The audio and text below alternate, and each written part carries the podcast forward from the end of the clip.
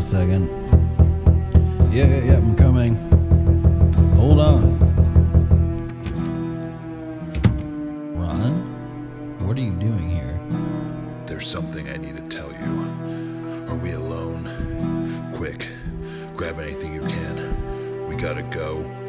Is there a back door? They're coming. They're coming. Oh God, they're here. Go. Damn this wicked planet.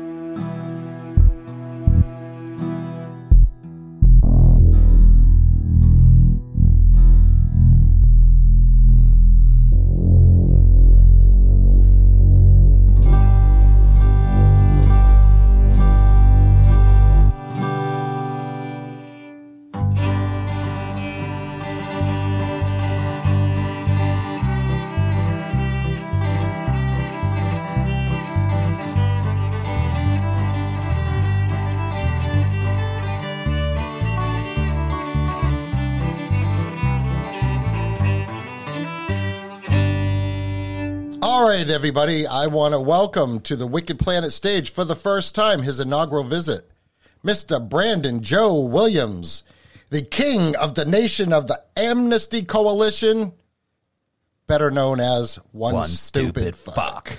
I love it. Yeah, so Brandon, thanks for coming on. Yeah, thank you. And I'm really interested to hear what you got going on, because this stuff that you talk about, that you actually have classes on, right? That people can sign up for the classes. And scoping that out, but yeah, welcome to the Wicked Planet. So, what do you got going on? Love it, man. Thanks for having me. Got a lot going on. It's always exciting. Right now, we're moving into what is basically the final phase, I think, of basically this entire wild research train, which is we've collected all this information. We know how it all relates, or pretty well, a lot of it. We're still learning. And now what we're doing is we're trying to get a lot of enforcement, and we're going to get enforcement through the courts. So like litigation, a lot of litigation going through the actual mainline litigation networks in order to get all these things enforced, in order to get all these things complied with, in order to get all these things corrected, because privately, just communicating with these various organizations in various places privately, it's very, very hit or miss. It's more often a miss than it is a hit. We've gotten the percentages up quite a bit on that. We've come from probably like 5% hit to like maybe like 20% or 25% hit. And we just find it so difficult to go any farther north than that, unless we introduce litigation. But introducing litigation is such a specialty aspect, and it has all of its own rules and its own way of doing all this. So we're having to learn this kind of whole new mountain. But once we learn that mountain, we know for a fact, and we've got tons and tons of results of this from people who are litigating. It's 100% after you go over that hill. It's always 100%. As long as you present the case well, and you got a good case, and you got all your ducks in a row, and you've got everything nice and tied up, and you're, you know, you do a good job. It's 100% hit rate on the back end of that. Nice. So, okay. So Brandon, why don't you, for the listeners who aren't familiar with you, because, you know, this is a kind of a subject that I've been interested in for a long time. Yeah. Kind of, let the listeners know basically like the whole thesis of your work. And then you can kind of get into it after that and kind of explain exactly what it is that you have going on with your and I just want to let the listeners know that you do have a website they can check out. Again, I will be putting all the links in the show notes, but it's called onestupidfuck.com, which I get a freaking cracks me up. Dude, your whole website's pretty hilarious when you go on. Thank you, yeah. There's a lot of like, you know, swear words and things like that, and it's great. Yeah, so let the listeners know what you got going on, Brandon. Yeah, so what I do is I teach a lot of things, but what I do is I take very advanced legal studies and definitional studies of words and things like that that are used in law, in statute, and policy, And I basically turned the whole thing into essentially a Beavis and Butthead presentation. Mm. So it's taking all this stuff that, because I, you know, when I first got, so basically to backtrack, I was being, I had a client of mine who was trying to introduce me to all this stuff for like 2 years. I kept telling her, no, she's crazy. You're going to get murdered or arrested. And then the employment development department started coming after me. And they were going to wipe out a landscaping company that I had. They just gave me this bill of like $60,000, like out of nowhere. And I was talking to like lawyers and talking to like mentors and talking to like attorneys and talking to accountants. They said, oh, just make a payment plan. Make a payment plan for what? Like just for the mafia to go away? Like that's not happening, right? So I ended up calling this crazy lady that I told no to forever and went to go see her. And she showed me some very, very basic entry-level information on the subject of law. And I was kind of intrigued by it and terrified by it. So I started to look online for some information, couldn't find anything. So I went on Amazon, started buying books. In terms of books, I could find quite a bit of information. So I bought all these books. I had them shipped to me, hard paperback copies, because they didn't even sell ebook copies. It was literally just paperback copies of books, like you know. So I read a lot of books, and then I was able to successfully get the EDD to go away, which was really cool. But there were so many doors that had opened up and so many questions that had opened up during that process that I continued to kind of go down these various doorways, rabbit holes, whatever you want to call it. And then before I knew it, I was into all sorts of things. And then before I knew it, I was into a whole different level of things. And then before I knew it, now I have basically like three kind of main bodies of information that I talk about at this point in time, which could change. Body of information number one is your relationship with the federal corporation. So United States, if you look it up on in the United States Code, 28 USC 3002. Subsection 15 says United States means, and then below that it says a federal corporation. And then you go to UCC 9-307. UCC stands for Uniform Commercial Code. And you go down to subsection H, and it'll say location of United States. And it'll say the United States is located in the District of Columbia. Yeah, dude, that's one of the most interesting things I thought about that you have spoke about on District of Columbia, the U.S. being like a corporation. It's like craziness. So that whole body of basically nationality versus citizenship, how that works, how United States of America versus United States, which is two different countries, how that works, nationality, relationships, a corporate structure. That's kind of like one body of information. Then you have traveling versus driving, commercial versus non-commercial, transportation, which is a very large subject, very complicated subject, actually. So I cut that out as this entirely separate subject. And then you have money, finances, instruments, and the promissory note world, and that kind of whole financial sector. So I basically subdivided all the information into those three, because it takes me about an hour and a half to go through each of those individual sectors. Yeah. So what we can do, Brandon, of course, I can already tell I'm going to want you to come back. So because there's no way you're going to be able to convey this information in the amount of time that we're going to talk tonight. So yeah. But I want you to kind of start from the beginning. My question is, this $60,000 bill that you got from this governmental agency, was that some type of fine that they leveled against you or something? Yeah, they trespassed onto one of my job sites, and then they basically just said I had like illegals working for me and this and that, and they said like you have to pay this bill because of this. In California, they have like a underground employment division where they go around and they just find like illegal undocumented workers that are working and aren't paying their payroll taxes and blah blah blah blah blah. So that's how it all started. You know, that's how it all started. Yeah, and we know that the law is pretty much weaponized against the regular person, right? I mean, they have all their own language, all their own vernacular, all their own terms and everything like that. Mm. And so you, I'm assuming, took all the time to learn all that, to build your case against them. And you said that you were successful in getting them to go away. So it's actually easy. I was actually going to go after them for like, you know, $10 million in damages. I haven't done it yet. They're on my hit list. I have a whole hit list, basically. Shit list. Yeah. So basically there's a lot of different, you know, I didn't want to go into litigation all this time. I'm thinking like, what a pain in the ass. Right. But now I'm like, I want to go into litigation at this point. Like, that's the next step for me. That's my level up point. Like, I'm at level, like, you know, it's Final Fantasy and I'm like level like 65. And it's like, at this point, like, if I want to level up from here, it's like, all right, like that's where it has to go. There's no more fucking around. So, oh, sorry. I was going to ask, do you have like a law, any sort of law school background? No, God, no. Oh, okay. I just was unsure. So when you do these litigations or these litigations you're going to do, you obtain lawyers and stuff. No, God, no. Oh, no, not either. Okay. Wow. I wouldn't touch a lawyer with all the money in the world. There's a lot of lawyers, not a lot, but there's some lawyers that follow what I'm doing and they find it very fascinating. Okay.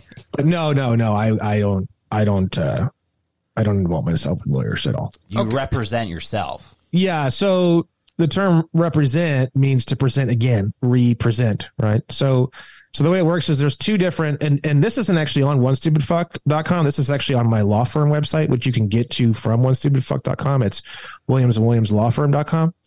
But basically there's two different types of attorneys. There's an attorney at law, which people have seen that on like logos for, right? And then there's attorney in fact. Okay. Now, if you look up the definition of attorney in fact, you'll see all over the internet. It's not even a secret. It's not some weird underground thing. You don't need any qualifications. You don't need any licenses. You don't need any formal education, informal education. You don't need jack shit. All you need to be an attorney in fact is a signed and notarized power of attorney form. So let's say your grandma is, the lights are going out. Okay. And she has an estate and you're going to put her in a really nice home, or you're going to put her into a house that you have that's a rental house. You're going to clear out the rental house, put your mom and your grandma in there. But she cannot handle her own affairs any longer. She's maybe Alzheimer's or whatever. So if you were to have her, she has to be lucid still in order to sign a power of attorney. So let's say she's losing lucidity in her mind, right? Which happens all the time. It's very sad, right? Before she loses lucidity fully, you want to get a power of attorney form filled out. The notary or whoever's helping you fill it out is going to question her and make sure she's lucid enough to actually sign this, right? You want to make sure you do it before she's completely gone. Otherwise, you can't get the power of attorney form signed anymore. Once, and I'm just giving an example of a time that power of attorney makes a lot of sense and people would actually experience something like this. When grandma signs that power of attorney form and it's completed and it's notarized, at that point in the legal world, you just became an attorney in fact. Kind of whether you want to call yourself that or not, you are. Like, literally, there is no like option to like not have it. Like, it just is. Like, you are now an attorney in fact. Period. End of story. Right. You'll even see, like, for example, we're doing a lot of research right now on mortgages, and we're getting the original notes that were originally signed, the promissory notes, returned to, so we can view them. And we're finding even on the special endorsement notarizations that they have, that they stamp the things with, on the bottom, it'll say the person's name on the stamp, and it'll say / and it'll say attorney in fact. Interesting. Okay. So an attorney in fact is not a licensed bar card holding attorney.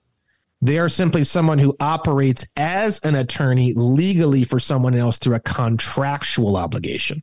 Do they have the same, I don't know, I guess. If you go online and you go to like literally any place and you try to study what the differences are, it's so hilarious. Like, if you want to have a couple drinks and just laugh your ass off, do it. Because what's going to happen is you have these law firms with these guys that went through 8 years of law school, plus this, plus that, plus the ethics board, plus all these different things. And it says on their, like, on their website, on their legal website, is there a difference between an attorney at law and an attorney? And they go, there's a big difference. There's such a big difference. Oh my God, it's like the Grand Canyon. Attorney at law is a licensed to practice law, to blah blah blah. Attorney in fact is blah blah blah. And they try so hard to make a determination between the two. But if you read between the lines and you really focus on what they're saying, there's literally, it's just a bunch of hot air. There is no difference between the two at all. Really? There's nothing, bro. Really? So literally nothing. So you could go get this notary and get the attorney in fact, and then you could go and represent people in court. Yep. In litigations. That's insane. Well, the way that it works is it's a little bit different than that. So if you look in, so there's an encyclopedia called Corpus Juris Secundum. Okay. And in Corpus Juris Secundum, they have the, I'll pull up on my end and I'll just read it because I know this is audio. On my law firm website, I have a whole question and answer section that's actually fairly new. I did a lot of this research like in the last month. I wanted to do it for many, many months. I just never got around to it. But it was always in the back of my head. And I had a few pieces of some of this, but I really kind of rounded it out recently for my law firm website, because obviously these are the kind of questions that everyone is asking when they're looking to hire someone like me, right? This is insane. You're insane. You're in a pickle outfit. Your name is One Stupid Fuck. And you're going to tell me you're going to represent me in a court of law. And you're not even a bar card holder. And you're not any of these things. Like that's an uphill battle, and I recognize that, right? So I wanted to do a lot of research and really dial all this in, even for myself. You know what I mean? Because I was like 85% sure of a lot of it, but I knew I had a little something that I was missing, and I didn't understand the differences and where they come from and the definitions of the word and stuff. So basically, if you look in Corpus Juris Secundum, and you look up the definition of the word client, a client by definition is defined as one who applies to a lawyer. Clients are also called wards of the court. And then you look up the definition of the term wards of court. The definition of that is infants and persons of unsound mind. So so what happens is a licensed lawyer represents you, because they're basically, the reason why it's called represent and not present is because that person legally in the legal world cannot present themselves. That's why they need representation. So the way it works is you're basically, what represent means or client means is that you are essentially retarded. Legally retarded. There's actually a legal definition for it. I was going to ask you, Brandon, if that basically was the gist of it, right? That as a client, you're too dumb to represent yourself in court, so you have to hire an attorney at law to represent you to the court. That's right.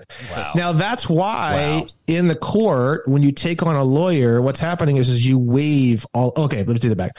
When you are represented by an attorney at law, you waive all your rights, because children and retards don't really have rights in the eyes of the law, because the only people who have rights in the eyes of the law are people who can present themselves.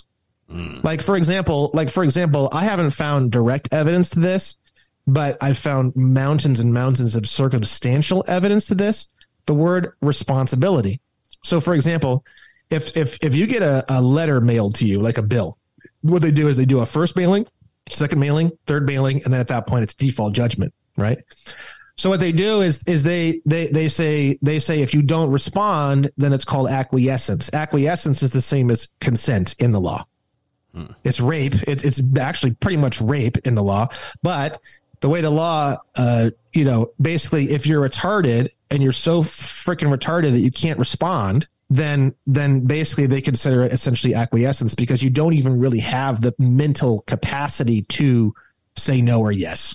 So the way the legal world thinks of it is the default is a yes, not a no. You would think the default should probably be a no. It's like if you come up to me and you grab my ass and I don't say anything, you would think like, okay, the default on that should be no, right? But the way the law looks at it is the default on that is yes. Yeah, like keep doing it. No means yes, and yes means anal. Yeah, basically, yeah. It's like if you don't directly and explicitly say no, it's a yes, basically, right? And it's an interesting conversation to have because it goes into so many weird permutations of this and that. But you also got to think too, like if there is some truth in it. Because if you're standing there and you aren't walking away and you aren't saying no, and you're engaging with the person, it's sort of like the fact that you're there and the fact that you're engaging in itself, actions speak louder than words. We've been told that our whole lives, and it's true. So it's sort of like, yes, you didn't specifically and explicitly say no, but your actions sort of infer that it's kind of more of a yes because you're there. It's not totally insane. When you really, really start to dig into this stuff and you start to study it really seriously for a real long period of time, you realize that it's really not as insane as what people might think it is, right? It may not be the greatest thing in the world, but it's really not that bad or fucked up, right? It's sort of like, it's like, you know, a crack den. You got raped in a crack den. It's like, what are you doing in a crack den? You were there. You know what I mean? It's almost kind of the same idea. It's like you got these bad vibes. You know, you know, I'm not justifying rape by any means whatsoever. I'm just saying the conversations of these things are a lot more complicated than people think. And it's actually, I consider these conversations and these thought processes to be very, very fascinating and very clarifying, because you're clarifying contractual agreements on every single subdivision of human interactivity. It's a very fascinating study, in my opinion. And it's deep. It's not that simple. So, you know, and it's like, how do you clearly delineate, you know?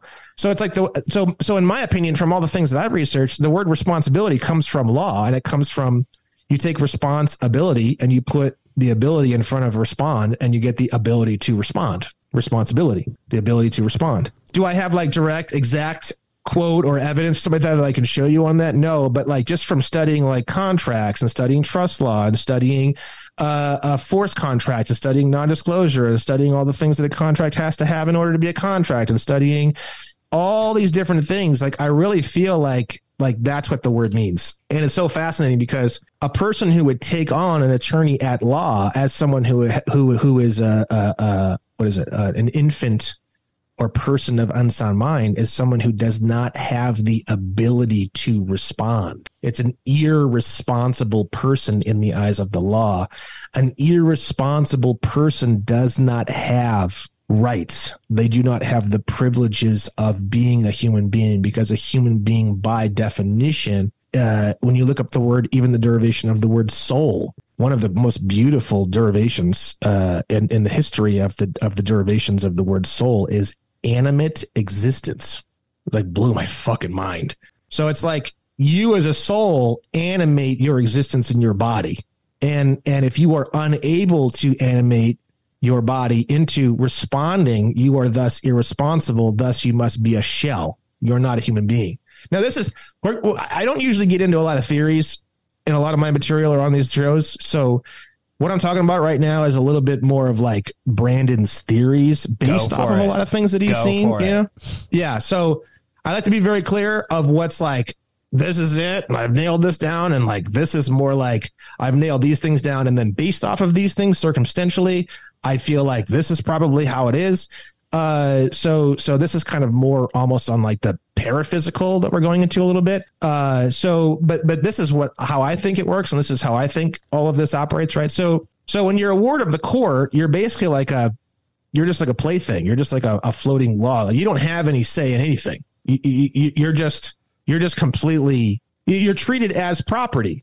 Because you literally are in the eyes of the law. Because again, everybody's like, oh, it's all commerce. They look at us as like commercial goods and like blah, blah, blah. It's like, well, yeah, but at the same time, if you can't respond to anything, there is some truth in that. Like, you are pretty much a piece of property. You are an inanimate existence. You are a soulless physical body. If you're a soulless physical body, you're essentially a corpse. So you get into corporations, right? Ooh. So it's sort of like, are you able to animate your own existence? Are you able to have the ability to respond? If not, you are essentially a corpse. A corpse is nothing more than a pile of matter and molecules, no different than a box, no different than a car, no different than a desk. So you become property, and they treat you as property. So when you take on an attorney at law, you waive all of your rights. You waive the Fifth Amendment, and you literally legally become a piece of property. Now, Brandon, I have a question, and I think this might be the direction you're going in. Now, when you talk about the difference between the United States and the United States corporation, mm-hmm. Under the United States corporation, aren't we, in fact, property of the United States corporation? So, well, let me finish this last track, and then we'll jump on that one, because I want to just finish this last one, because the last part is really important. So, So the alternative option to an attorney at law, which is what everyone does because they don't understand any of this and they didn't even know they had a choice and they didn't even know there was a choice because the bar only involves themselves with attorneys in law. So now if we talk about a completely different type of attorney that most people don't even really know exists, or maybe they do and they never realized there was an option, attorney in fact. Attorney in fact is someone who, so when I write my power of attorneys, which I'm writing a whole bunch of them right now, I write them in a way where it's like, huge, important note in all bold. The principal, which is the person I'm working with, and myself as the agent, I put on there, the principal is educating themselves in the subject of law. The principal is not waiving their rights. They are not saying that they're a client as per the definition in Corpus Juris Secundum. I give a special definition of the word client, so they can't use the stupid ass one on us. And then I say, you know, they need assistance in order to present themselves. And it's like all bold, huge letters. The client, the principal, does not waive any rights. There is no assumption of degradation of character. There is no assumption of degradation of power. This contract is nothing more than a request for assistance in self-preservation and self-presentation. Now, what that does is it takes the client, it takes the principal, which is the person I'm working with, and it allows me to work with them legally, because as per the Constitution and also 15 USC 1 in the United States Code, contracts are like the god of commerce. And even the federal corporation is very clear about this. They don't, if there's a contract and it's like legit and they can't like break into it, or like if it's notarized, it's like I could write up a contract. It's fucked up, but I'm going to give you an extreme example. You can the 13th and the 14th Amendment annihilated involuntary servitude. People don't realize that. It abolished slavery, but the definition of slavery from the 13th and 14th Amendment is involuntary servitude. You can legally, contractually involve yourself in voluntary servitude. And if you contractually involve yourself in involuntary servitude and there is no non-disclosure, it is a legally binding agreement that the government cannot involve themselves in. And that's what the whole government is based off of. It's based off of these words and terms and making things confusing in a way where you voluntarily enter into servitude. Like, voluntary servitude is completely legal. It's kind of like the reminds me of the whole consent thing. Do you know what I mean? Yeah, it's like the same exact thing. It's like, it all ties into consent. Well, right? It's like with the vaccine stuff. A lot of the times I felt like they weren't technically forcing you to get vaccinated in America anyway, but they're putting it in such a way that like you might lose your job, or you might not be able to open your business, or you might not be able to travel unless you get vaccinated, where then and therefore it's like, well, I don't really have a choice, so I'm going to go get vaccinated. So it's kind of like exactly. It's kind of like voluntary consent. Yeah, that's crazy. That makes a lot of sense to me. So on my website, my law firm website, I say that you should work with an unlicensed professional, because an unlicensed professional, which hardly any exist, is someone who, through the power of contracts, through the power of a power of attorney form, you can get, I don't want to use representation because that's not the right term. You can get a friends and family assistance for presentation without waiving any of your rights. In fact, through my power of attorneys, you actually fully reserve all of your rights and regain. You've got more rights through my power of attorney form than you've ever had in your entire life through any contract you've ever involved yourself in your entire life. So it's the polar opposite of what you're going to get from an attorney at law, a licensed bar card holder, right? Mm. So it's a bit of an uphill battle, because no one's ever heard of someone practicing law or doing something with law or anything like that without a license. And they've been told their whole life that if they do it, it's illegal. Yes, it is illegal. If you practice law without a license within District of Columbia, when you really boil it all down, that's what the law actually says, because they say practicing law within the state of California. State of California is a privately owned for-profit corporation that is physically located in the District of Columbia. I don't practice law in the state of California. I practice, I do legal work and I give legal advice and I help other people present themselves within the territorial boundaries of the non-incorporated California Republic. That is a completely different, polar opposite situation of what the law says I can and can't do in terms of practicing law in a state. So that's why it's such a crazy conversation, because the thing is that when you say you practice law in the state of California, what you're actually saying is that I practice law within a private for-profit federal corporation called State of California, which is physically located in the District of Columbia. Yeah, so every state in the union must be the same setup, right, Brandon? It's the same setup. Yeah. Really? So what you want to do is, if you want to know what the original name of your state actually was, which you guys are in an interesting situation because those states are really unique. Those are the very first ones that ever happened, and they have a really rich history, right? But if you go into, like, what was the original names of the states of America when they were entered into the union. Like, for example, I don't know if I'll be able to find this in 3 seconds, but in California, it was originally called California Republic. Yeah. Mm-hmm. Okay. Now, for a lot of states, it was. I found a Wikipedia article here, so we'll just. Isn't that actually first on the California flag, Brandon? Possibly, or used to be the Republic of California or something like that. It's there's the California Republic still exists. It's just that no one lives there on paper. Right. It's totally insane, right? So I'm looking at just a random thing. This might not be right, but it gives a good example of what I'm talking about. Like Delaware, the original name of Delaware was Colony of Delaware. The original name for New Jersey was Crown Colony of New Jersey. Georgia, Connecticut, Massachusetts was actually Crown Colony of Massachusetts Bay was the original name per this article, right? Massachusetts Bay Colony. And New Hampshire and Maine at one time were all part of the Massachusetts Bay Colony. Yeah, I'm looking around. I don't even see. Let's see here. I don't even see New Hampshire on here. Let's go down. And I don't know. Like, there's a couple of these articles, and they have a little bit different names, but it's pretty much along the same line. Let me see here. I am not seeing. Oh, there it is. Crown Colony of New Hampshire. Yeah that was the original. Virginia is interesting. Crown Colony and Dominion of Virginia was the original name for that one. And then we go all the way down. The first republic, according to this article, which, again, there's a couple other ones I've seen, was Vermont. Vermont Republic, 1791.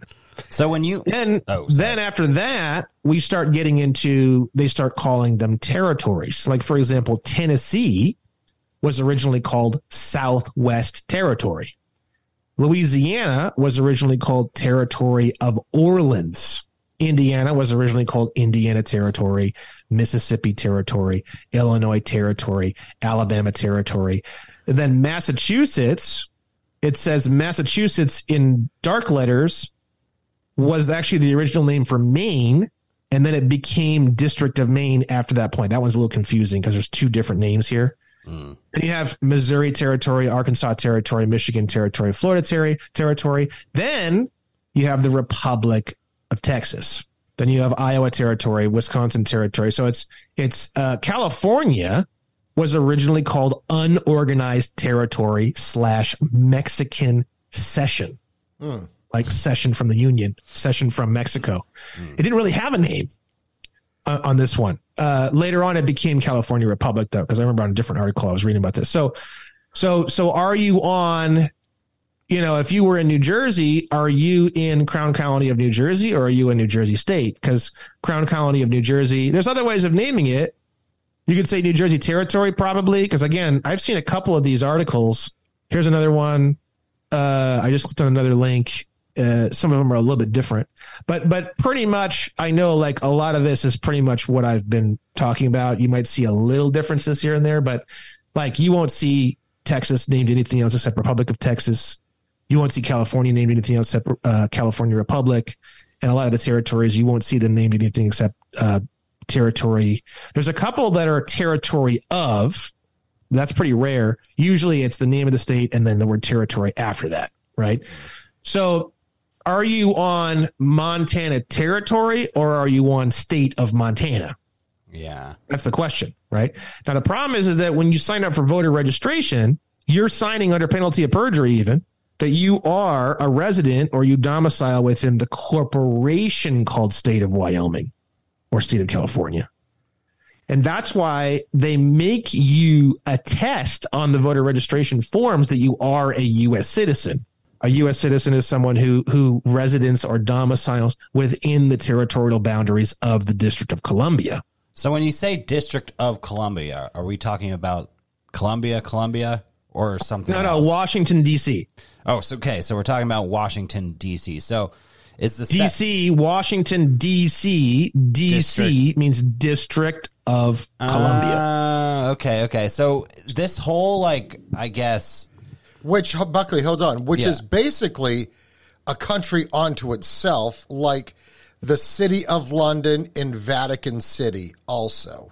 That's why when you look at the Washington, D.C. flag, it has the 3 stars. Each of those stars represent what some people would call the unholy trinity, which is the City of London, Washington, D.C., and Vatican City. Now, the more I dig into this stuff and the deeper I go, I start getting into these like totally insane rabbit holes, right? Obviously, like probably more than anybody else in the world or damn near it. I'm not so sure.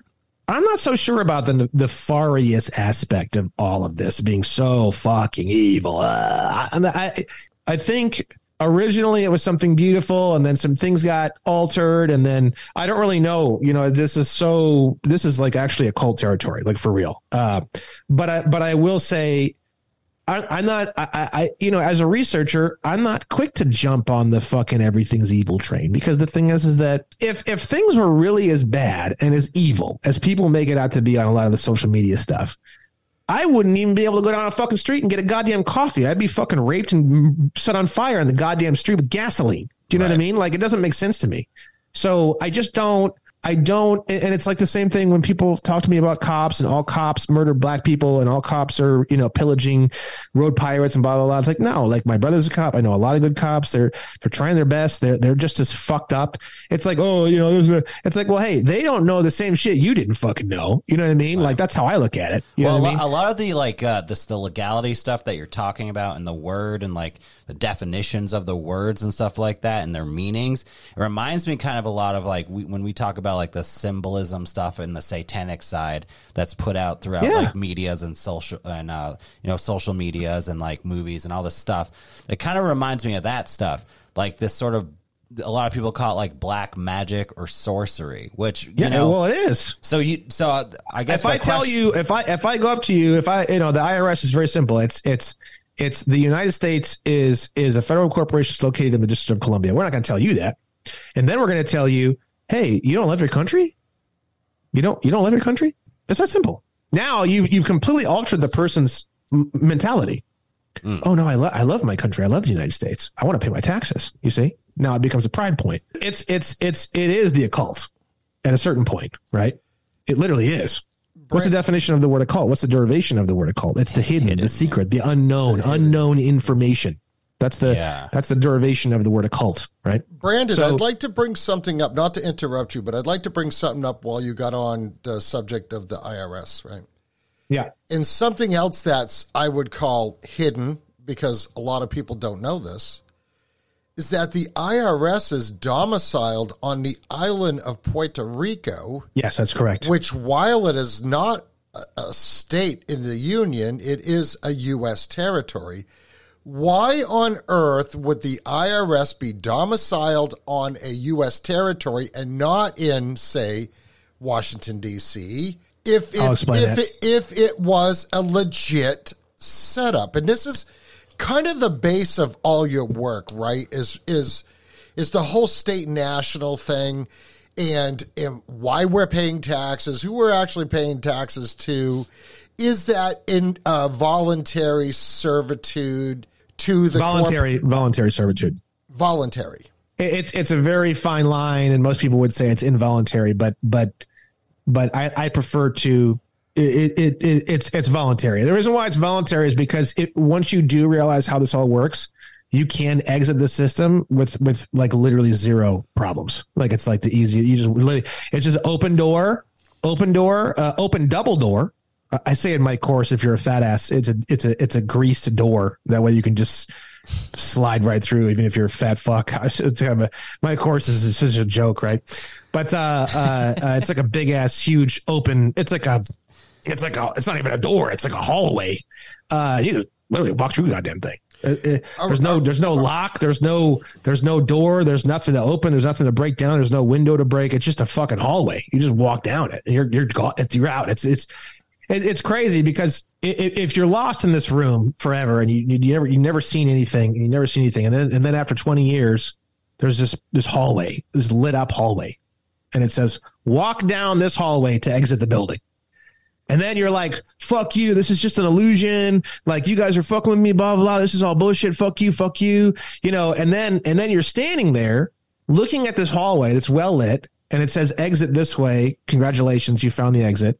And people don't even believe it. And they're still in this like battle, fight, war mode in their mind. And instead of just walking down the hallway calmly and quietly, they freak out. And they think that it's a lie or a trap or something like that because they've been trapped so many times that they just assume everything else in my whole life in the past 25 years has been a trap. This must be a fucking trap too. You fucking pig, piece of shit, blah, blah, blah. So what happens is they get into this war mentality with the IRS when literally like there's just a lit hallway and you walk down it and you exit and they don't give you literally even the slightest fucking problem. But people can't even emotionally believe that something like that could be true. It's like that cave thing, the people that live in the cave and they don't know there's like an outside until eventually someone decides to go outside. And it's like a real life Stockholm syndrome. They see all the trees, they see all the flowers, they see the blue sky. And then when they come back into the cave to tell the other people about what's outside the cave, they're like, no, we don't believe you. But I mean, a lot of that goes into, I feel like, the occult, black magic, sorcery, manipulation, as well as like the media manipulation and stuff like that. The whole thing, including the IRS, including everything, is all based off of there's two different countries. To go back to your question, let's go back to your question. Let's tie this right back into your question, right? So there's two different countries. There's the United States of America, and then there's United States. United States is incorporated, and it has sub-states. So you have Washington, D.C. is like the top of United States, and then you have Guam, the Virgin Islands, Puerto Rico, and I believe American Samoa. That's a weird one. I'm not sure about that one. I believe American Samoa. That's a whole different country with substates. So in United States, the states of United States in the incorporated world is Guam, Virgin Islands, Puerto Rico, and I believe American Samoa, and maybe a couple other little ones that I'm missing. The U.S. territories, the definition of U.S. territories are territories of United States. United States, as per what I mentioned earlier, is defined as a federal corporation physically located in the District of Columbia. So it's D.C. and then the states underneath D.C. And then you have United States of America, which is the 50 original unincorporated states of the Union, each of which are actually considered separate nation states in themselves. Exactly. So each state of the unincorporated United States of America is actually considered legally its own country. Mm. Yes. And the Constitution allows the government to handle federal, which the definition of federal means state to state in between countries, essentially, right? So even the passport was originally designed to be an identification for people who are traveling between countries. It's like Europe. America and Europe are the same thing. Hungary and Italy and France and all these different things and this and that. It's more pronounced because they have their own language. They have their own culture. They have their own currency. America and England and Europe are the exact same thing. It's a whole, it's 50 different countries that have essentially a contractual agreement to operate as a cohesive whole. So the federal document that allowed people to freely, I guess, depending on how you want to look at it. I don't think the passport system is nefarious. I think it's one of the only things that's not.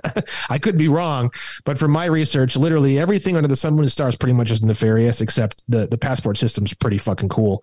And it does actually, it's very, very, very, very helpful and very interesting. And it's actually not, from my experience, really trying to fuck you over that much.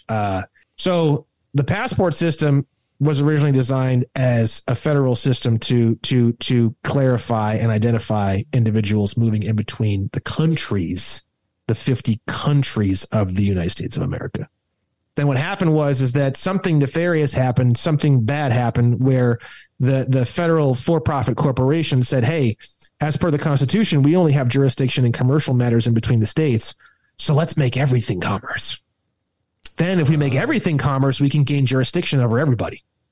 It's all based on jurisdiction, right? Does that go into like the promissory notes stuff as well? And well, that's a whole, that's why I said I have the three different things I talk about. That's a whole nother wing, right? That's its own entire conversation. That's a huge conversation, right? So Brandon, let me ask you something. Cause I was always under the assumption that each state in the United States of America was autonomous, like they ran their own government.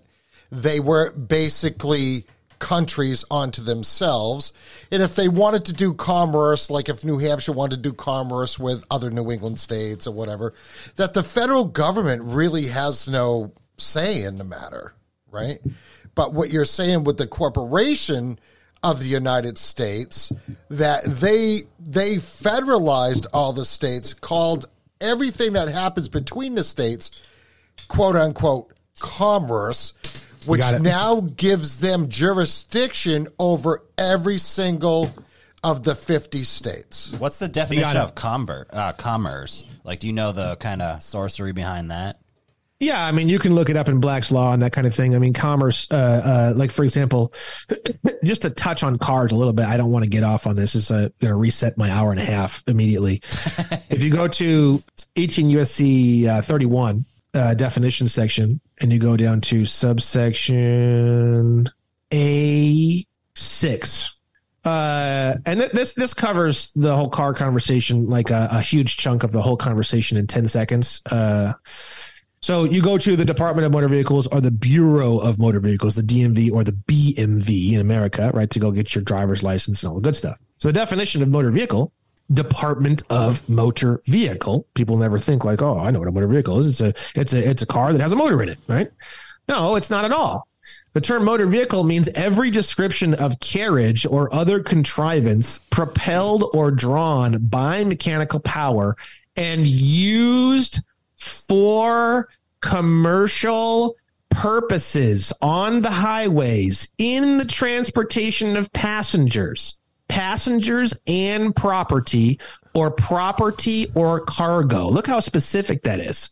So first off, they say highways. So what's the definition of highways? It's not your city streets. It's literally like the main thoroughfares. It's highway. It's the legal definition of the word highway. Drawn by mechanical power, used for commercial purposes. It even tells you what they're transporting: passengers and property or cargo. Those all have definitions, right? Now you go down to subsection 10 in that same area, and they go even farther. They're so precise. They have a definition for the term used for commercial purposes. The term used for commercial purposes means the carriage of persons or property for any fare, fee, rate, charge, or other consideration, or directly or indirectly in connection with any business or other undertaking intended for profit. Right there, I just taught you how to defeat every single traffic ticket anyone listening to this show will ever get, ever. All you do is you write back and you say, I hereby attest that I was not involved in commerce before, during, or after this particular traffic stop. Please provide evidence that I was involved in some sort of commercial activity and I was transporting some sort of person or cargo or property specifically, explicitly on a highway and specifically and explicitly for any fare, fee, rate, charge, or other consideration, directly or indirectly connected with any business or other undertaking intended for profit. And then, I mean, just to tap this a little farther, because it's fun, and I just don't want to go all the way on this, but I will go one more. There's a lot of information on the internet about sovereign citizens. You know, they I'm not driving, I'm traveling, and then they get pulled out of their car and tased and all this kind of good stuff, right? So The thing is that no one takes the time to really show you. You know, first off, it's all in the delivery, right? I mean, you could know all this information and deliver it like a fucking hot-headed piece of shit, and you're going to get your ass beat, you're going to get tased. But it's also knowing the actual source material, like where does that come from, and like it's just some retard in a 1996 Dodge Neon that looks like he hasn't shaved his fucking neck in 9 months. So you know what I mean? Like, but it's you know, has anybody ever told anyone where that comes from? It's like, that doesn't exist. He's just a fucking delusional piece of shit. No, it's actually true. It comes from 49 CFR, which stands for a Code of Federal Regulations, Section 390.5 T. The T stands for transport. If you scroll down on that page, you're going to see the definition of commercial motor vehicle. You're going to see the definition of motor carrier. You're going to see the definition of all these things, so many different things. The definition of the word driver. Driver means any person who operates any commercial motor vehicle. And that's why you have a driver's license. And no one's ever looked at their passport or gotten a passport card and looked at the back of their fucking passport card, and it literally says your passport card is good for all domestic travel. And you can even go to with your passport card. Okay, that's with your passport card, you can go to Canada, Mexico, and I believe like fucking Bermuda. Let me see here. It's super random. Well, you can go to passport card. Well, used to be go to England also when any English colonies or territories. Does that mean you don't need a driver's license? Well, you have a passport card and you have a passport book. I'm talking about there's different.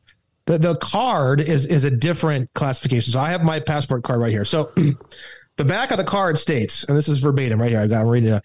Valid for domestic air travel, international land and sea travel between the U.S., Canada, Mexico, the Caribbean, and Bermuda. Not valid for international air travel. Okay. If you go to Bermuda via cruise ship. You got it. You can use your passport card. But if you go there via air, you have to use your passport book. Well, check this out. It's funny that we're just briefly on the passport subject. As a matter of fact, earlier today, that was my goals to get all my passport renewal products in line. I went to the bank, got a bank check for the U.S. Department of State. I went and got a new passport photo and all of that. I didn't elect to get a passport card because I figure if I got a passport book, I'm good, right? So now I've been to Bermuda via a cruise multiple times. Oh, wow. And I can remember at least one or two of those times when we got off the ship at King George's Wharf and you go through this building, I remember them just glancing at my passport. They didn't ask for it. I just naturally took my passport and said, there's my passport. Dude, well, there's got to be some reason for it. I don't know the reason for it, but there's got to be. Why in the hell is Caribbean and Bermuda so explicitly written on this passport? I'm sure there's probably somebody out there that may want to dig into that. There's probably a lot of good information. I don't know. Maybe there's some kind of a treaty. Maybe there's something from 150 years ago or something, blah, blah, blah, blah, blah. I have no idea. I don't really care. The point is, Brandon, they never – I'm looking at it. I got my old passport right here. I don't remember them stamping my passport anywhere. I've got two stamps from several visits to Mexico, and you flew to Mexico, correct? I did. Yeah, so if you were to land or sea, which is whatever, land or sea, I don't know if they would have stamped it. I don't know. Like if you drove across the border into Juarez from El Paso. They're not going to stamp your passport, to my knowledge, because the book is not required only the card is required. It's a lower level of requirement. Why or how or this or that, I have no idea. I don't really care. Okay, so what I'm saying is I'm looking in my passport right now, and for every time I ever went to Bermuda via cruise ship, mm-hmm. no stamps. There's no stamps. That makes sense to me. That makes sense to me. Yeah, interesting. Then you go to 18 U.S.C. 1545. 18 U.S.C. 1545 is called safe conduct violation. And it says here in 18 U.S.C. 1545, whoever violates any safe conduct or passport duly obtained and issued under authority of the United States shall be fined under this title, imprisoned not more than 10 years or both. So if you go on my social media and you see all these tens of thousands of people that are all driving around, well, whatever, traveling around, I don't really get into all that bullshit. I just say I'm not driving. I don't really use other terms because I have never found anything that some people have told me they have found things, but I've never really, I don't really care. I'm not commercially driving. That's it. It's that simple. Like, I'm not commercially driving.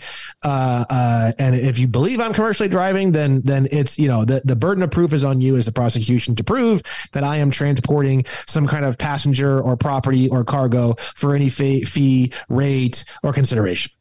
If you want to do that, I'll see you in court. Good luck, because I'm not. It's that simple. Like, I consider it to be that simple. The words and getting into all this and the traveling and the, you know, that people who don't, in my opinion, people who don't really get it are the kinds of people who are trying to use the force of the words. For me, it's just, you know, look, you believe you have jurisdiction over me, then you believe that I'm driving commercially. If you believe I'm driving commercially, then by all means, prove it. I mean, you know, I'd love to see this. This is going to be, I'll bring popcorn into the fucking courtroom. You know what I mean? So it's one of those things where let them prove it. If they're so sure you're driving commercially, fucking go for it, bro. Like, this is going to be hilarious. It's some young rookie cop doesn't know a goddamn thing you're talking about, you know? And you're like, hey, bro, hell yeah, bro. Like, you think I'm in fucking commerce? Like, hell yeah, bro. Like, let's see this. Dude, this is hilarious. This is going to be fun. But 18 U.S.C. 1545, if you know, the reason why my people, they issue their passport card to the officer. They're kind, they're polite, they're gentle. And the officer says, thank you very much. Have a nice day. Because they don't really know what's going on. But what happens is that it's in the system. If they detain you or do anything with you when you present a passport, which says I'm not involved in commerce, I am a private whatever, they can't do anything. And if they do, they will go to prison for up to 10 fucking years. Really? So have you... You have plenty of cases where you've done this, or so many, dude. Really? So many fucking cases, bro. So many. You could be drunk as fuck. Not that I recommend that, but I'm just, you know, I'm a realist. I'm not going to sugarcoat anything and bullshit anybody. You know what I mean? I lived in New York for 5 years. I love New York. My fucking soul home, you know, in New York City, you know? So there's a lot of dumb shit you can do and get away with. But the thing is, karma will catch up with you. I will tell you that. Gotcha. And it's, like, there'll be a certain point where they don't care anymore. They're going to turn off their camera and just beat the ever-loving fuck out of you. They're not going to give a fuck. There is a this all comes down to, and we could talk for 4 hours about all this bullshit, cards and all this. And I always tell people the same thing. You don't get power because you have a stupid fucking retard plastic card in your wallet.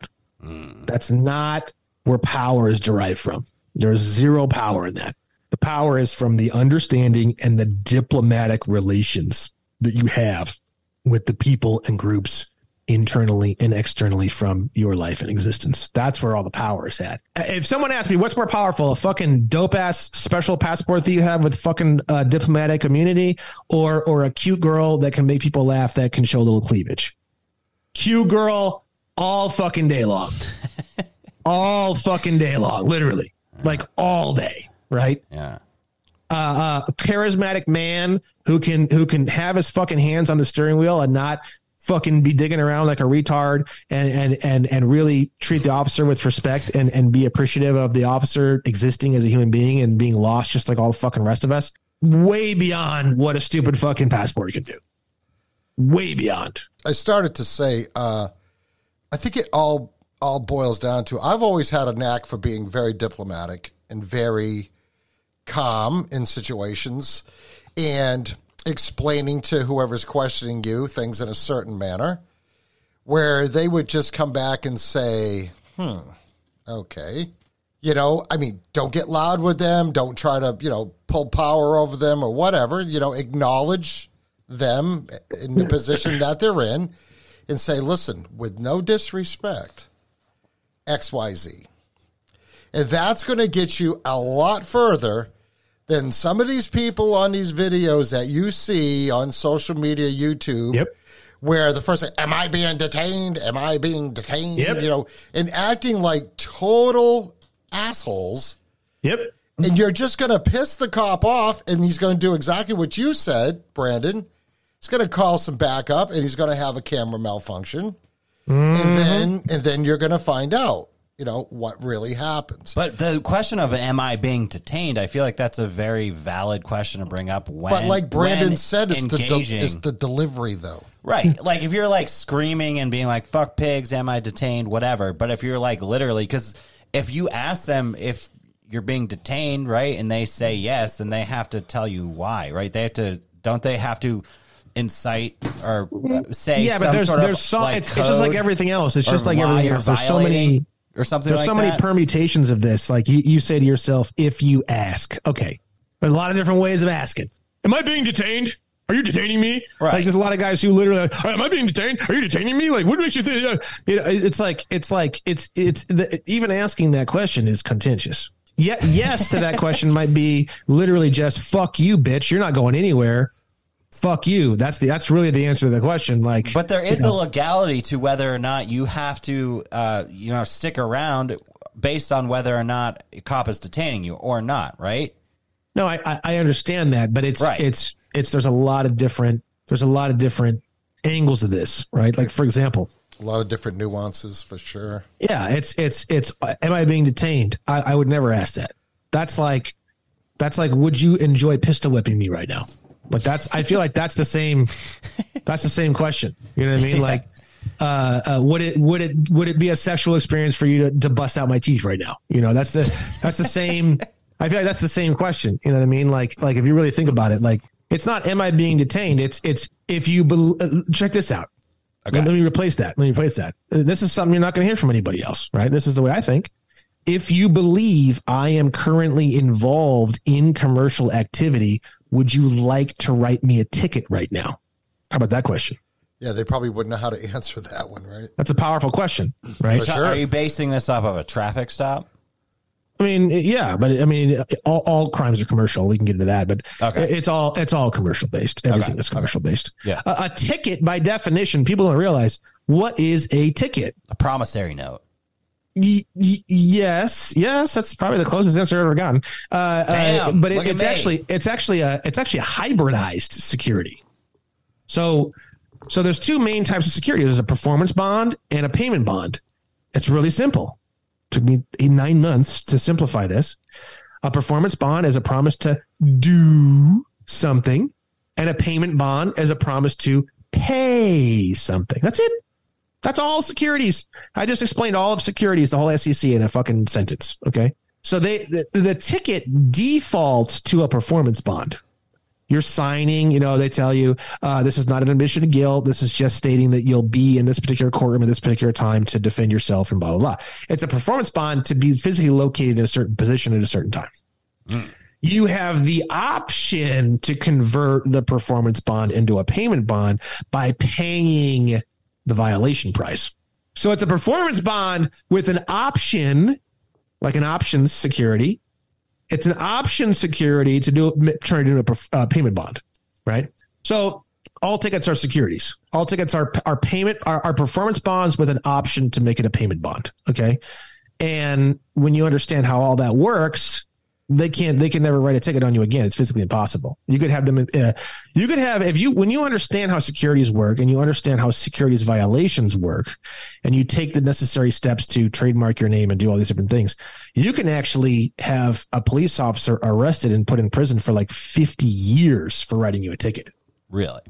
It's secure. It's a massive securities violation. Okay, Brandon, let's move on from the commerce question because we went a little long on that. But that was super interesting shit. And let's continue back on the trajectory you were on before I asked you that question. Sure, whatever you guys want. So when we were talking, you know, how the individual states are basically countries unto themselves, et cetera, et cetera. Explain the state national thing versus the sovereign citizen, because I know that in this movement they have in the state of New Hampshire, a lot of people have actually changed their Facebook profiles to their name, sovereign citizen. Now, so there's a big difference between a sovereign citizen, because if you're sovereign, you can't really be a citizen, right? I mean, I've seen that come up multiple times, like the definition of state national. I don't have a lot of people like this on my stuff because sovereign citizen is impossible. You can't be a sovereign citizen. It's physically impossible. It's a physical and legal impossibility, to the point where it's literally a legal fiction in itself. It has a special definition, whatever they call it, because it can't physically exist. It's physically impossible. It's like saying a man and a woman at the same time, a man-woman, you know, which would be a hermaphrodite or something. I don't know, but you know, it's like it's impossible. It's an impossibility. It's sovereign citizen is an impossibility. It's a physical impossibility. You can't actually even be one, even if you wanted to be one. Even if you, it was a sexual fantasy for you to be a fucking sovereign citizen. I'm sorry, you still can't do it. And that's what I was led to believe in the kind of research that I did on it. Yeah, and for someone to say that they are is just, man, they have some serious fucking misunderstandings. Very deep, basic, intense misunderstandings, which is why they're so violent. Sometimes I won't deny it. I mean, they put all these videos up online. I mean, I won't deny the fact that there are people out there doing this shit, you know? So to answer your question, you have, we've already cleared up that the United States means a federal corporation located in the District of Columbia. Okay. So now what we're going to do is, we're going to look at, 42 USC 9102, subsection 18, which is the definition of United States citizen. Okay. United States citizen means any individual who is a citizen of the United States by law, birth, or naturalization. Okay. We've already cleaned up what United States means. So it's the District of Columbia. So we're going to reread this. United States citizen means A, any individual who is a citizen of the District of Columbia by law, birth, or naturalization. So by law means by contract. By birth means you were born in the District of Columbia, but that's actually not a big deal because your nationality is based off of where you domicile. So even if you were born in the District of Columbia, it doesn't really fucking matter. You can just ignore that. And then you have the word naturalization. That's a big one. Huge. That's the big boy. That's the elephant in the room, big time, right? So people say like, oh, I know what that is. That's when you're in a state for more than 7 years or whatever, blah, blah. Actually, that had nothing to do with it at all whatsoever. The definition of naturalization comes from 8 USC 1101, subsection A23. This is the one I went over in the Tinfoil Hat podcast, right? It's probably one of the most important points in all of nationality and citizenship. Literally, it clarifies the whole thing. It says here, the term naturalization means the conferring of nationality of a state upon a person after birth by any means whatsoever. So when you sign up for voter registration, the only choice they're going to give you is they make you attest under penalty of perjury that you are a U.S. citizen, which means U.S. means District of Columbia. You are a D.C. citizen. You can replace U.S. citizen with D.C. citizen, and you'll be fine in your mind, okay? So driver's license asks you, are you a U.S. citizen? Passport asks you if you're a U.S. citizen or your parents are U.S. citizens or your spouse is a U.S. citizen or your ex-spouse is a U.S. citizen. And then you have voter registration asks you to testify, sign under penalty of perjury that you're a U.S. citizen. So each time that you did that, you naturalized into Washington, D.C. You conferred nationality of an entirely different foreign country called United States upon a person, upon yourself, after birth, you were born, by any means whatsoever. Nobody became a U.S. citizen by birth. Hardly anybody in America ever became a U.S. citizen by birth. 90-whatever percentage of people became a U.S. citizen through naturalization by filing a W-9 tax form, which would be naturalization, by saying yes on a driver's license application to the question, are you a U.S. citizen, yes or no? That's naturalization. Checkboxing that your parents and your spouse or yourself are U.S. citizens on your passport application DS-11 form. That would be naturalization. You naturalized as a U.S. citizen. It has nothing to do with your birth. If you were born in any of the 50 unincorporated nation states, you were not a U.S. citizen until you naturalized. The birth certificate is also, and the Social Security number is also a naturalization in a way, sort of. So naturalization is really where all the action's at, right? So you think to yourself, well, it's sort of like this whole gender dysphoria thing that we're experiencing. If you say you're a female on an official capacity, then you are a female. Basically the same definition. If you say that you're a U.S. citizen, boom, you now live in the District of Columbia. That's what naturalization means, right? Just like by declaring it. I would say in a more official capacity, yes. Okay, so you can't just like say it out loud. It's not specific, but I would say in a more written, ideally more like notarized document, affidavit, ideally kind of more in that direction, I would say would probably be a lot more safe to say, in my opinion, that you would actually be naturalizing. Mentioning it on a Facebook post while you have all these documents that are signed under penalty of perjury is a little bit risky, because if you do wind up getting charged with, let's say, for example, 18 U.S.C. 911, which is a saying that you are a U.S. citizen when you aren't one, and it's up to 3 years in prison, they say, well, hold on a second now. You say on Facebook that you are one, but here on your passport application and your driver's license and your marriage license and your W-9 form that you filed on August 16th of 2022, all these different places you say that you are under penalty of perjury, mind you. So that they look at you and they have a little smirk, a little devil smirk. And they say, so wait a second. So are you a non-U.S. citizen as per your post on Facebook, or are you guilty of 4 counts of perjury as well as 18 U.S.C. 911? And we're going to put you away for 9 years. Okay. See the difference? So it's like if say you were like an immigrant, right? Or something or whatever, and you were applying on applications, legal applications, license application or whatever, and you were completely from a different country, but on all of those forms you put that you were a U.S. citizen. Is that kind of like naturalization? It's a very weird thing, because to say that you are a U.S. citizen when you are not one is illegal, but to say that you are a U.S. citizen makes you a U.S. citizen. So it's like by naturalization. So it's literally probably a handful of people on the whole planet that would even be able to like understand this conversation, literally, like in the whole legal system, from the top to the bottom, the whole government. Joe Biden doesn't even understand this conversation right now. Well, like, he doesn't understand anything, really. So. He doesn't understand anything, right?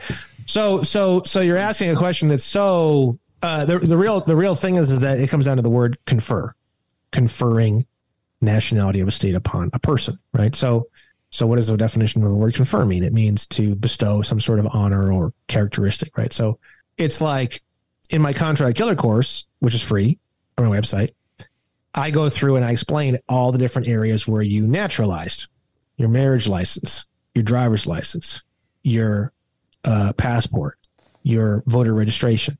And I teach you how to either change, adjust, or eliminate every single one of those points of naturalization.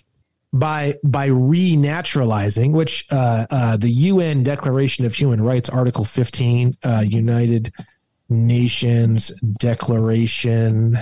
This is actually where all the power comes from, or where you can use to do this. It's very, very easy to naturalize. Literally just a piece of paper that's an affidavit that's notarized. You mail that fucking thing to anybody, and it's instantaneous naturalization. It comes from the United Nations Declaration of Human Rights, Article 15, Section 2, which says no one shall be arbitrarily deprived of his nationality, nor denied the right to change his nationality. You bring that up, No one's going to give you any issues. I've never heard of anybody having any issues with this, but if anybody did, you would just bring that up and you would just shut them the fuck down so hard, so fast. I mean, literally instantaneously, right? So what you're doing is when you look in the Internal Revenue Code, 26 CFR 877A, I believe it is, subsection way down at the bottom somewhere. You have the definition of the term expatriate.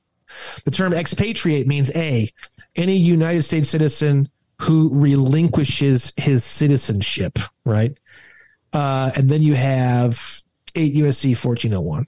So 8 U.S.C. 1401 says the following shall be nationals and citizens of the United States at birth.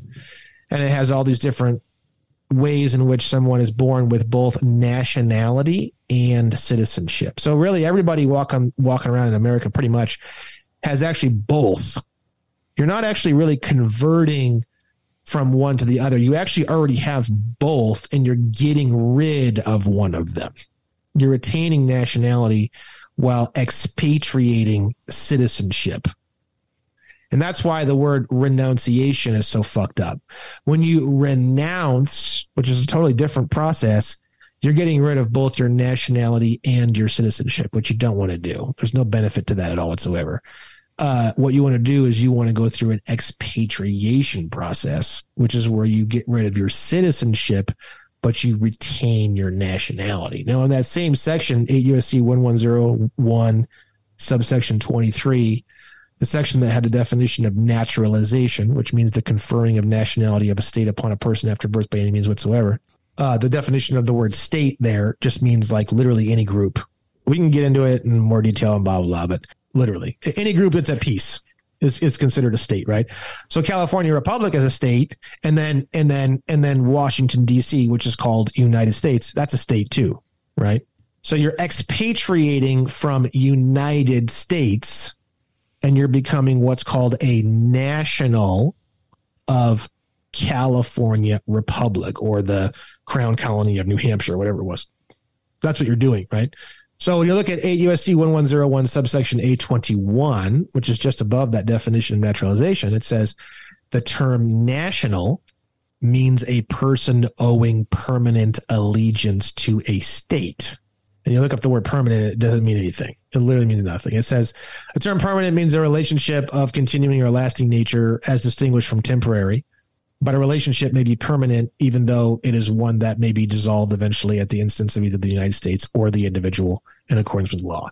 So permanent means literally nothing. People get confused on that word. So you just reread this and just take that out completely. The term national means a person owing allegiance to a state. It's that fucking simple, literally. So it's like, and then you realize that you can just make up your own state. You know, state literally means any group of individuals anywhere. It's not location based. So it could be your buddies you play Call of Duty with. You can actually write up a document, notarize it, and say that I'm expatriating as a U.S. citizen as per the definition of naturalization from 8 U.S.C. 1101 subsection A23. I am renouncing all citizenship involving the United States. I am now retaining nationality, and I am now a national of, and then you can just put like your clan name, which is like, you know, retard destroyers, RD, you know, at the end of your name on your Call of Duty clan. And you can actually naturalize as a national of retard destroyers. Wow. That sounds amazing. So Brandon, on your website, you have lots of resources that kind of explain the whole state national theory, right? So that's something that people will definitely check out. If they have questions, then they could go right to that, and that'll probably answer any of the questions that they have, right? Yeah, you're not gonna. This is not an overnight thing. This is not a. You know, this is a lifestyle. This is a whole kind of song and dance. This is a whole mentality. This is a spiritual shift, a mental shift, a physical shift. This is a whole, you know, regaining. You know, say the word sovereignty. You know, that kind of has like a lot of people have like a weird reaction to that. It's regaining the ability to respond to every aspect of life. Sounds like you're finding legal loopholes, sorta. The word loophole is very degrading. Not to be mean. It's a very low level word. I wasn't trying to degrade you, but I mean, it's I understand. I understand kind of that. Like, I hear that a lot. No, I wasn't trying to be mean or anything like that. No, I know. Like when I think of a loophole, I think of like, you're like using, almost like you're using the system against itself. Do you know what I mean? You're in a voluntary servitude. And the thing is that the entire system is set up to where you can exit that voluntary servitude literally whenever you want. So it's the learning and the education of how to exit your voluntary servitude, which they've already established the exit routes for you. And you're just simply locating them and walking down them. It's literally that simple. That's why that's pretty cool. I wouldn't equate them to be. And I understand what you meant, Buckley. But no, I get it too. I'm not trying to be like a dick or whatever. But I just I hear that a lot, and it's a bit of a. It's a word that people just like. That's the only word. What other word am I supposed to fucking use? You know, which I get. I get that. But it's like the word loophole is like almost the definition. Sort of, kind of, or in my head, or most people's heads, like a cool little trick that you can use to gain a little bit of an advantage in law, right? Like, this is so far. This is like, I mean, you are literally becoming the king or queen of your own kingdom. This is huge. This is like your own nation almost. Yeah, you are birthing your own nation. You are becoming a diplomatic consular. An ambassador at large is exactly how they call it in the passport documentation. That's why I didn't like the term loophole either, because they actually provide guys, you. I get it, okay? No, God. Buckley, I'm not talking. God, come on. I'm not talking about that. I'm talking about the fact that there's actually laws on the books, by the sounds of it, that tell you how. You can do this legally. This is not some kind of. It's funny because it's like, okay, what is the definition of a cult? It's the hidden. It's the secret. It's the secret information, right? The most beautiful thing about the way this whole thing is set up in terms of the black arts is the fact that it's not really hidden. The information is available. It's the connectivity and the relativity of the information, which is almost impossible to figure out. Like hidden in plain sight sort of type of thing. It's like, here's all the pieces, but you'll never figure out how they go together, you fucking bitch ass little retard. Like, that's literally how it is. Yeah. Here's all the pieces. You know, not many people have found these pieces, but like, here's all the pieces, bro. Here's all the pieces, bro. Like, we got full disclosure, bro. But you will never, ever figure out how they go together, bro. Well, ever. You got to focus on things like the Kardashians. You got to focus on like LGBTQ shit and like all these wars and whatever paradigm shift they give you in the news next. So you don't actually ever have time to go and study anything about law. Or you would. There's a lot of people who have found these pieces or some of the pieces or whatever, but I feel like the place that I've really taken it to the next level is the relativity. And that's really where all the work has been.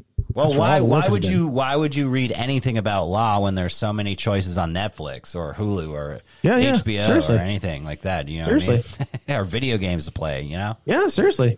Yeah, and the other thing too that I kind of wanted to equate that to is that people have been so conditioned from birth, right? What do they teach you in school, right? Not only did they use the Rockefeller/Prussian schooling program to get you indoctrinated into knowing that you got to show up at a certain time, you got to do your work, you got to get a lunch break.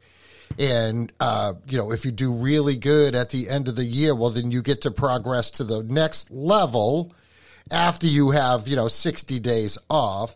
In this whole time that you're being indoctrinated to do what? You're being taught to do what? You're taught to leave school, find a job, pay your taxes, and it's pounded into your head, pay your taxes.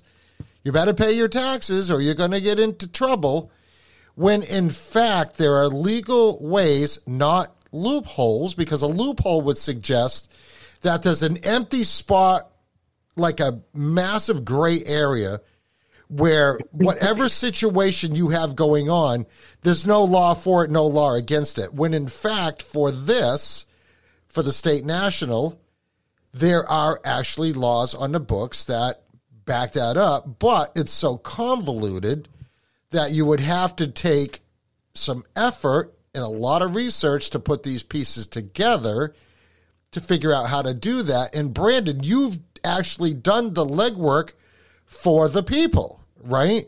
So Brandon, tell us how your life has been different since you became a state national? Well, I have an 800 horsepower Shelby GT500 and a 200 horsepower 1200 cc motorcycle that I drive around. You know, sometimes I go the speed limit. Sometimes I'm going 160 miles an hour, depending on how I feel. But when you realize all this, you live in a world where the police just, I mean, they're like chihuahuas, you know, like it's an illusion. It's like your illusion is that the police are these pit bulls. And they're angry, right? And you got to be careful because they're angry pit bulls. Fast forward 2 years, and now they're all just chihuahuas. There's nothing there. You don't hate them. You don't go out to the recess center and start beating the shit out of kids on the playground, do you? You know what I mean? You're not going around kicking fucking chihuahuas in the throat. You know what I mean? Like it has a certain point where it's so insignificant that you don't have any animosity anymore. You know, so. You only have animosity and upset because you believe that they have jurisdiction and power over you, and you're upset about the fact that they do. Once it's so realistic in your mind that they really don't, and it's just all a big joke, there is no negative emotions associated with the situation, right? Same thing goes for taxes. Same thing goes for whatever. I mean, then we can get into the financial stuff, which we're not today. It's too long. But bills are 10 times more of a joke than the stuff we've already talked about. I mean, bills are you can actually just write some shit on the front of your bills and send them back, and they're gone. They just disappear. I mean, you can do all sorts of crazy shit. So yeah, that's what I find interesting because, you know, what's the one thing that when the economy's, you know, in the process of crashing, just use as an example the crash of 2008, right? Which for some people didn't hit till like 2010, even 2012, right? But you start seeing all of these commercials coming on TV and all these posts on social media. If you're in collections, all you got to do is this. And if you have this much less in debt, you can do X, Y, Z and get this all taken care of. When there's actually a different way, right? to where you can do that. And it all comes down to whether you ignore the pieces of mail you get, like you say, like the third time that it goes into an automatic default or whatever. But you could just open that up and write something on it and send it back. And would that be the end of it? I mean, is that just a simplified kind of explanation? But I mean, you know, we're headed for another economic crash. Well, I could say we've been in an economic crash that is falsely propped back up with cheap fuel from Joe Biden selling our strategic reserve, which is great timing because now, you know, we're going to be getting possibly into this major conflict in the Middle East. But anyways, yeah. So I mean, you have all of these things that we don't want to look forward to, that we have no choice of. And when this all comes down, I think when this economy crashes this time, it's going to make 2008 look like Sunday school. And what's the first thing you're going to see happening? People are going to start defaulting on their loans. They're going to start defaulting on their car payments, their house payments, their people are already doing that though. So right, but if there was I guess, you know, when you sign a card agreement. You know, actually, when you do it digitally, you're not even really signing anything, right? So, I mean, again, we're getting into the areas where if people maybe take your course or maybe read some of the stuff that you've got going on because you've done years of legwork for it, maybe this might help some people to take away and kind of erase some of that stress that comes along with all of that, right? Hopefully. Yeah, you have no idea. You can wave a magic wand and all that shit disappears. So you can actually go after, let's say you have a mortgage. You can actually sue when you understand some of the basic information. I actually have a video on my YouTube channel that's called Brandon Joe Williams, How to Have Infinite Money and How to Have Your Own Nation. It's a 3.5 hour presentation on a show that I was on, actually, that I converted into one of my advanced course videos so that's available for anyone to watch. You can actually, anyone listening to this who has ever or currently has a mortgage of any kind, you can sue the mortgage company. You can get every single dollar you ever paid on your entire mortgage returned to you. You can get the entire mortgage fully discharged. Plus, you can get an additional $10 million for non-disclosure, breach of fiduciary duties, and securities fraud. Yes, that's insane. And this is the whole thing, like, who in their right mind would ever believe such a thing? Yeah, I say a lot of tall orders, but I guess, you know, because it's all free and because you can just go watch a 3-hour video, you're like, fuck it, what do I have to lose? People go and watch it and they realize, holy fuck, this guy named One Stupid Fuck on the internet, he's actually dead serious. And then that's kind of how I got so big so fast, because it's a real deal.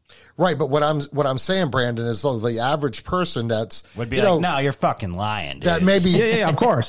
Yeah. It's too good to be true. I hear that a lot. Maybe doesn't listen to a conspiracy comedy show like Wicked Planet would never even know who Brandon Joe Williams was, right? Yeah, so, yeah, I mean, they've just been pounded into their head their whole life. Oh, pay your bills. And I mean, and everybody, you know, I don't think people borrow money with the intent to not pay it back. I mean, there's probably a fair faction of people that actually do that. But when they start coming after you and they start getting damn militant about it, and that causes for a lot of people a lot of stress. It breaks up marriages. It just destroys families. And if people knew that there's a solution, but you know, here's the other thing, Brandon. People are inherently lazy when it comes to some things, and they don't want to do that kind of work because, number one, they go into it and they're already thinking it's bullshit to begin with, right? So they're already going into it with negative connotations. And then they're like, well, why am I going to waste, 50 hours studying this while I could be, mowing my lawn, going out to eat, drinking, hanging out with my friends, like Buckley says, watching Netflix, seeing what the Kardashians are up to.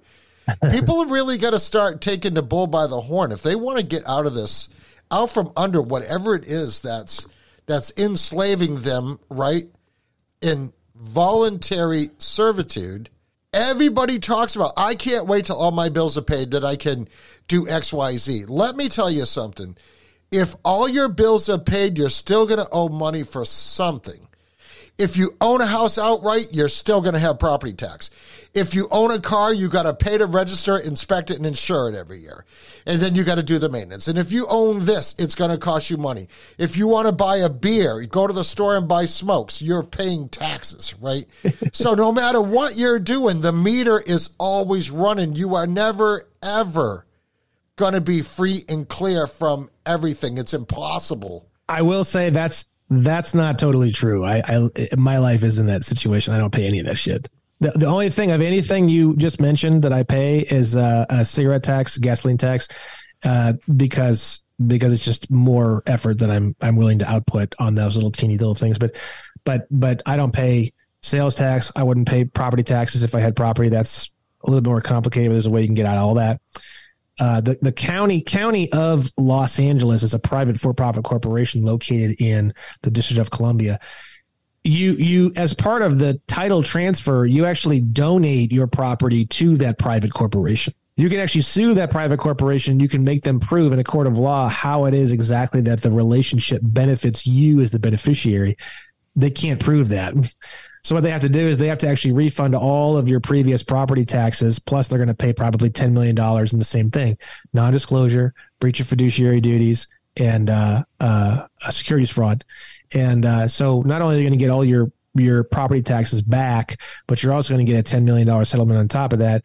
Plus, you're going to have what's called a fee simple title, which no one's ever even heard of. Fee simple title is where, like, you literally, no joke, are legally the king of an entirely separate kingdom. The land becomes an entirely separate nation or country at that point. You have a fee simple title, or what's otherwise known as an allodial title. It's literally the same exact type of title that kings used to do for peasants that would do some really, really incredible act. And the king would recognize the power and intensity of that. Let's say, for example, their daughter was kidnapped and a peasant did something really heroic and saved the daughter and returned the daughter to the king. The king would issue what's called an allodial title or fee simple title to that particular peasant and would release that particular property from all obligation to the king, but the king would still offer the protections of the kingdom. So you can actually do that. You can get out of sales taxes pretty easily. Once you do the passport and the nationality changes, you can actually go and get a most Indian tribes have sales tax exemption cards, because Indian tribes are not located within the jurisdictional boundaries of the United States. A lot of Indian tribes and Indian legal arms, they actually know a lot of the information that I'm talking about the nationality versus citizenship. It's probably one of the only areas in the country that you can find people who do know about this information is tribal legal wings, right?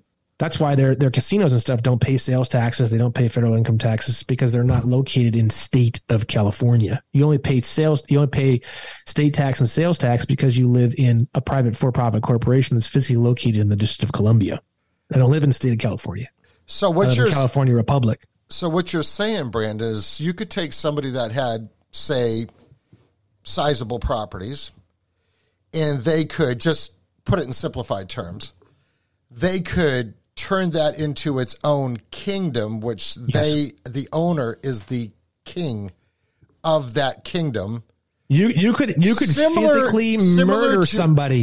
physically murder someone on that property, and the local law enforcement would not have any jurisdiction over that murder. I know is an intense example, but I'm a realist. I'm going to tell you like it is. You are legitimately the fucking king. And this is what I was making. And I have in my educational material. I feel like as the king, people should know what's going on when they enter your kingdom. I think that the real problem is that if you are going to have a kingdom and you are going to run it the way you want to run it, people should know. And there are people who follow my stuff that have filed for fee simple titles and they've completed the process. They put a big, huge notice board at the front of their property line. And I tell them, don't be a fucking dick. It's not about being a dick. You just put up a notice. This is actually legally considered an entirely separate country. Here's the rules. If you enter this property, blah, blah, blah, blah, blah, blah, blah.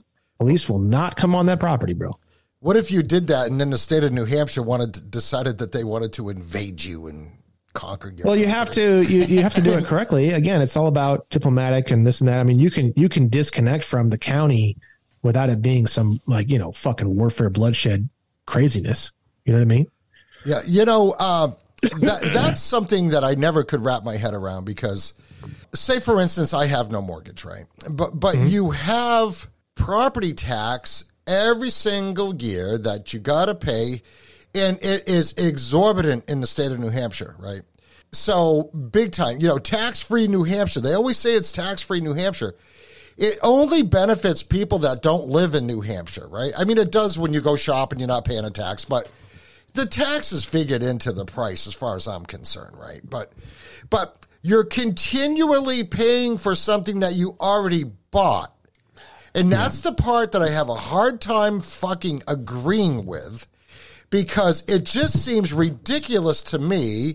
That would be like if you bought a car, you do because you have to pay a tax.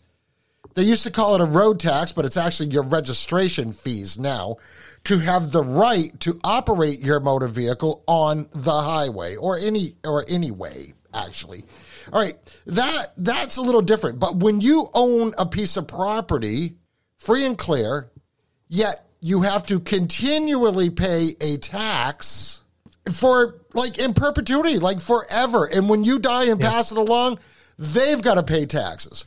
The piece of property that my folks owned has paid more in property tax than it costs to buy it, multiple times more. And to me, and this is another way that they do transfer of wealth. And I want to say this was one of the primary reasons where they came up with property tax in the first place was to keep wealthy landowners from being able to keep all that land. And it basically forces them to sell portions of it off to pay for the tax. And I've heard of the concept of the allodial title before. And I found that to be very interesting. So I'm going to be looking into more of your stuff. And obviously, Brandon, I would love to have you come back on and do a whole segment on the financial information that you have, okay? So I think probably we're hitting about the 2-hour mark here. Yeah. I think if you're good, Brandon, I'd like to wrap it up with you. I'd like to let you kind of tell the listeners where they can find you, a little bit about yourself. And I see that you're on a lot of social media, so you'll be getting a follow from Ron from New England and Tristan as well. And Tristan Buckley. And I want to stay in contact with you because I really dig this information that you have, and I can appreciate the amount of work that you've put into it. Oh, yeah. Thank you. You know your shit for sure. Yeah. You can find me on Instagram. It's one stupid fuck with periods in between the one and the stupid and the fuck. So 2 periods, 1 period, stupid period, fuck. Facebook, you can look me up, Brandon Joe Williams. And then those are the main ones I use. I have some other ones like TikTok and stuff. I don't really use them. I may in the future. And then I have a YouTube. You can find me on Brandon Joe Williams on YouTube, a lot of stuff there. And then onestupidfuck.com. And then you can get to my law firm. You can get to all my social medias and everything from onestupidfuck.com. Yeah, and I urge people to go and check your website out too. And just to clarify things for a lot of listeners. So when you go to Brandon's, if you go on desktop, and you see up in the left-hand corner, the step-by-step guide start here. There's actually, all these are separate links that you can click on.